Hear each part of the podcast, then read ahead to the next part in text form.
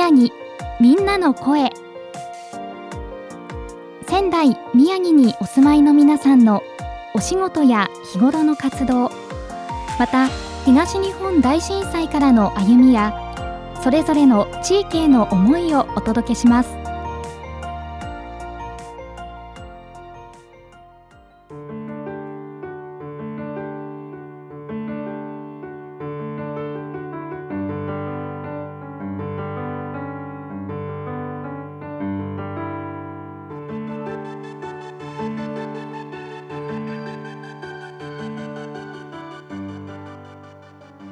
仙台宮城みんなの声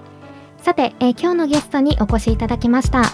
今日は株式会社ベガルタ仙台地域連携部地域連携課の高橋琴乃さんにお話を伺います琴乃さんよろしくお願いいたしますよろしくお願いいたします。では最初に現在のお仕事や活動について伺ってもよろしいですか？はい。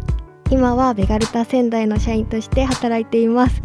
主にベガルタチアリーダーズスクールの運営や震災をきっかけにスタートしたドリームプロジェクトという子どもたちを招待する事業の現場の対応をしております。はい現在はベガルタ仙台の社員として働いているということですが実は琴乃さんは昨シーズンまでベガルタチアリーダーズで活動もされていたということですもんねそうなんです。実は私佐藤舞香も2020シーズン琴乃さんと一緒にメンバーとして活動していたというはいそ。んなラジオでね再会できたということですごく嬉しいんですけれども、そんな琴乃さんに今日はいろいろお話伺っていきたいと思いますさてこの仙台宮城みんなの声震災当時についてもいろいろお話伺っている番組でして、えー、琴乃さんの震災当時のお話も伺えたらと思うのですが、えー2011年当時琴乃さんは、えー何歳でしたか？小学6年生の11歳でうんうん。被災しました。はい。当時の様子について何か覚えていることってありますか？当時はみんなで小学校の体育館で授業をしてたんですけども、はい。その時に揺れが来てその後はもうお家の人が来るまでみんなでひたすら待つっていう感じでもう夜はお家の中が入れないくらいぐちゃぐちゃになってたのでお家の下で住人の人と集まってろうそくをつけて一夜を明かしたという感じです。そうだったんですね。ご自宅はいろいろ物が倒れていたりはしたけれど家族や周りの人は無事でそうですね集まれたとはい。いうことだったんですね、当時気持ちとして何か覚えていることってありますか、何が何だか逆にわからなすぎて子供ながらに変だなというかなこれは現実なのかなみたいなのはすごい思ったのとこういう震災にをまさか自分が経験するとはっていう感じだったのでこれからどうなるのかなっていう不安がすごいありました。そうですよね改めて12年経ちましたけれど振り返って感じることでしたり今気をつけている防災意識など何か取り組んでいることはありますか？そうですね。それまでは防災グッズとかは考えてこなかったんですけど、まあ、震災をきっかけにいつでもそういう震災が来ても大丈夫なように防災グッズを準備するのは家族で決めて今も定期的に賞味期限を確認したりとか、ちゃんと揃っているかっていうのは見ています。そうですよね改めて防災意識だったり振り返るきっかけになりましたよね少し話は変わるのですがその後こうやって今12年経ちましたけれどその中でもちろん小学校卒業して中学高校と学生時代を過ごすまた社会人になってなどいろいろこう人生の節目節目あったと思うんですけれどもこの12年の中で特にこう印象に残っている出来事でしたり何か転機になったことなどはありますか？この今日までの間にはずっとベガルタチアリーダーズが私の人生にはあったのでずっとこの12年間はチアリーダーとして活動していました。ちなみにそのベガルタチアリーダーズになったタイミングはいつ頃だったんですか？小学4年生のタイミングでベガルタチアリーダーズスクールのオーディションを受けました。そうだったんですね。じゃあそのままチアのお話聞いていきたいんですけどはい。その小学4年生の時にチアを始めたいって思ったきっかけは何だったんですか？もともと両親がベガルタ仙台が大好きでもうちっちゃい頃からユアスタに足を運んでいました。そこで見るこうチアリーダーの姿に私もこうやって違う角度でベガルタを応援したいと思って始めたいなと思ったのがきっかけです。スクールに入る前からスタジアムにも足を運んで家族みんなで応援するっていう感じだったんですかね。そうです。もう試合中みんなで立って飛んで応援してました。そうでしたか。家族みんなで応援していたということで琴乃さんがスクールに入ってチア始めた時のご家族だったり周りの言葉で覚えてることとかってありますか？大変なこととか初めての世界に飛び込むけどあの琴乃らしくねっていうのはずっと言ってくれてたのでそれをモットーに頑張ろうと思いました。ご両親の支えがあってその中で活動してきたと思うんですけれど小学校から始めて何年続けられたんですかね？ベガチアは15年続けてきました。そうですか。15年活動をする中でもちろんそのスクール生として活動していた時期とトップとして活動していた時期それぞれあると思うんですけれどまずスクール生として活動する中で思い出って何かありますか？そうですスクール生は年間の試合の中で数少ない試合に出れたのでもう一個一個の試合ピッチ踏みしめてもう全力で応援するぞっていう気持ちで毎回出演してました。当時指導してくれた先生だったり何か指導者の方から教えてもらったことであこれは学びになったなって思うことはありますか？そうですね。最後まで諦めない。頑張ってできないことはそれでもいいけど諦めて頑張らなくなってできないことはダメだよっていうのを教えてもらいました。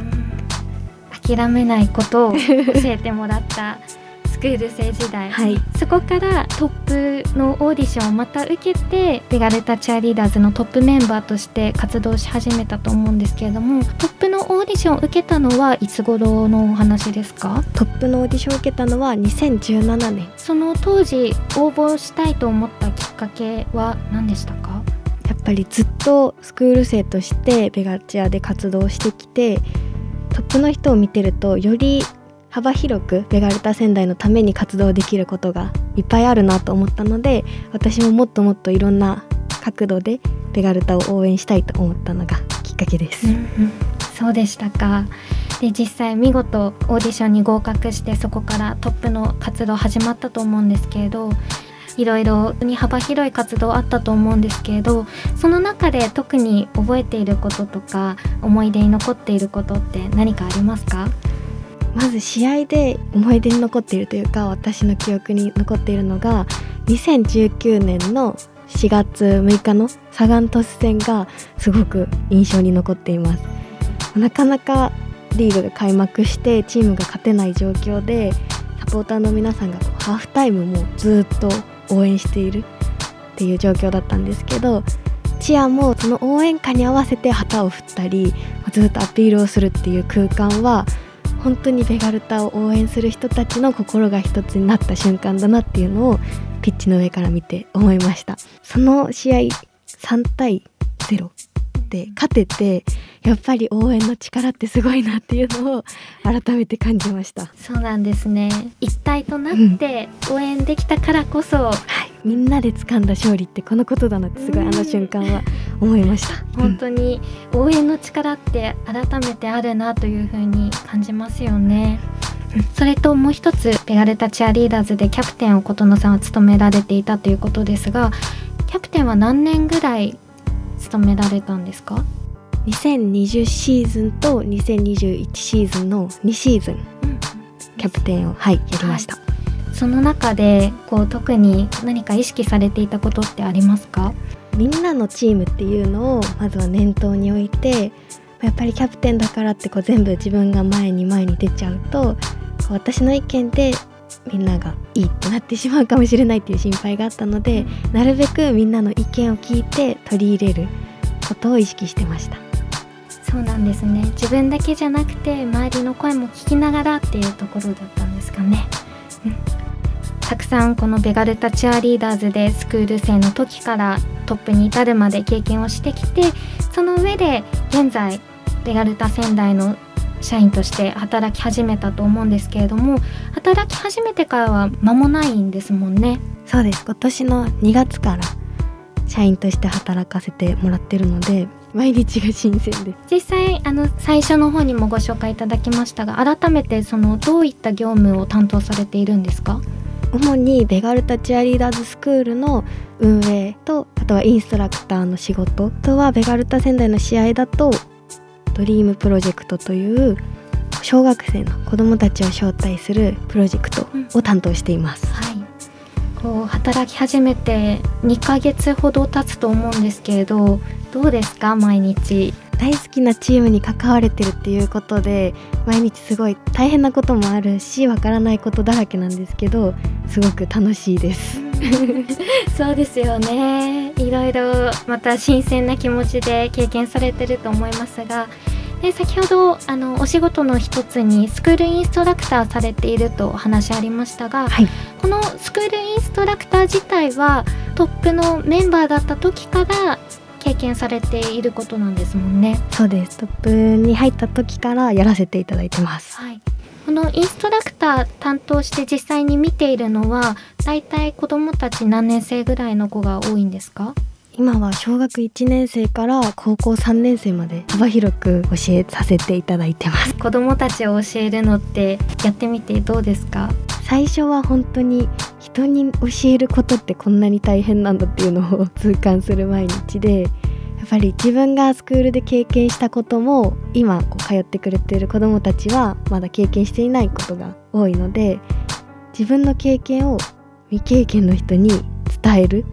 それをできるようになるっていう段階は本当に教えるのは難しいなっていうのを日々思ってます、特に子どもたちに教えるっていうのはまた大人に教えるのとは違ったこう言葉の伝え方だったり難しさもあると思うんですけれどその中で特に子どもたちに何か教える際に心がけていることってありますか？子どもたちがイメージしやすい言葉で教えるようにしてます。肘を伸ばすとかテキパキ動くとかなんとなく私たちだとイメージしやすいものも肘を伸ばすって氷に例えるとカチカチの状態か溶けてる状態かみたいな感じで なんかいろんなものに例えながらみんなにも言ってます。子供たちからするとその氷の表現だと分かりやすいだろうなと思います。子供たちからは何て呼ばれてるんですか？琴の先生って呼んでもらってますクール生の子だったり、はい、親御さんでも構いませんがどんな声をもらえますか？言っていただいてすごい嬉しかった言葉は、まあ、先生に教えてもらって学校でもこう明るくこう自分から積極的に声をかけられるようになったっていうのを親御さんに言っていただいた時はすごく嬉しかったです。スクールを通して礼儀や挨拶もね大切にされてますもんね。そうですね。まあダンスはもちろんなんですけどそれ以外のチアリーダーとしての部分も私たちベガルタチアリーダーズスクールは大事にしてるので、まあ、そこが伸びてもらえるとすごくやりがいを感じます。ここまで本当にいろいろお仕事のお話伺ってきましたが少し話題変わりまして琴乃さんはここ仙台で育ったということですかね。そうです。ね生まれた場所はまた違うんですけど育った場所は宮城です。そうですね、はい、改めてここで暮らす中で仙台宮城ってここが魅力的だなって思うところだったりとお気に入りの場所などあればぜひ教えてください。はい。やっぱりお気に入りの場所は岩下一択ですね、私は。もちろん、ね、もちろん泉中央駅の改札通ってから岩下に行くまでもあもう今日も試合が見れる応援できるっていうワクワクが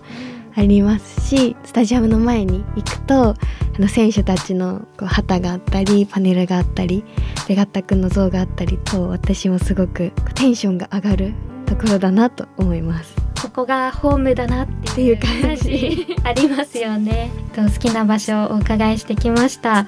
さてここまで、えー、株式会社ベガルタ仙台地域連携部地域連携課の高橋琴乃さんにお話を伺っております。えー、琴乃さんはい、改めて、えー、今後頑張っていきたいことこれから力を入れていきたいことについて教えていただけますか？はいベガルタ仙台の普及だったりとベガルタチアリーダーズの普及を頑張っていきたいなと思っています、うんうん、私が人生の半分以上夢中になったベガルタチアリーダーズベガルタチアリーダーズスクールに皆さんもぜひ入っていただいてベガルタ仙台の応援だったりパーソナルな面も一緒に成長できたらなと思いますクラブチームに恩返しするような気持ちでっていうところもあるんですかね。はい。ありがとうございます、えーではそんなベガルタチアリーダーズスクールから少しお知らせがあるということなのでこちらについても教えていただけますか？はい。ベガルタチアリーダーズスクールでは泉中央校を4月から開校することになりました。ぜひ皆さんのご参加をお待ちしております。初回はえ入会者特典として練習用のポンポンとあとはベガルタチアリーダーズのロゴが入ったスクール T シャツもプレゼントしております。見学や体験も無料で随時受け付けておりますのでぜひ皆さんも一緒にベガルタ仙台を応援しましょう。とうとうホームイヤスタがあるはい。泉に開校されるということで、はい。この放送日が4月1日土曜日なんですけれどもうその頃には始まってますかね。そうですね。初回の練習がはい。4月の4日、火曜4日。日からはい、になるのでもう開校直前という感じです。そうですか、はい。その時点ではまだ申し込み間に合いますか？間に合います。随時募集してるので、うん。途中からでもいつでもお待ちしてます。はい。ありがとうございます。気になった方ははい。どちらを見ればいいでしょう、ベガルタ仙台のオフィシャルホームページに詳細がありますのでそちらをぜひご覧ください。はいちなみにこれあの本当にダンス初心者ですとか、はい。まだやったことなくて不安ですっていう方でもどうですか？大丈夫ですか？ご安心ください。大丈夫です。各チームレベル分けしている2つのクラスがあるのでまずは初心者のクラスからじっくり基礎を練習できたらなと思います。はいありがとうございます。チーム分けがあるということならちょっと安心ですかね？はい、ぜひ気になった方はベガルタ仙台のオフィシャルホームページの方もご覧いただいてあの参加だけでもね、はいまずは体験からでもねぜひぜひお待ちしております、はい、よろしくお願いいたします。ということで、えー今日は仙台宮城みんなの声株式会社ベガルタ仙台地域連携部地域連携課の高橋琴乃さんにお話を伺ってきました。琴乃さん、今日はありがとうございました。ありがとうございました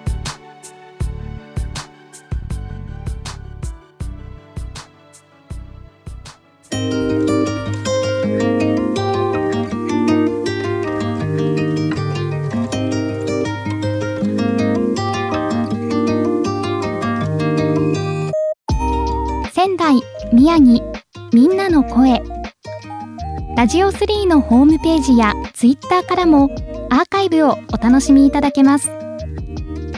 次回の放送もどうぞお楽しみください。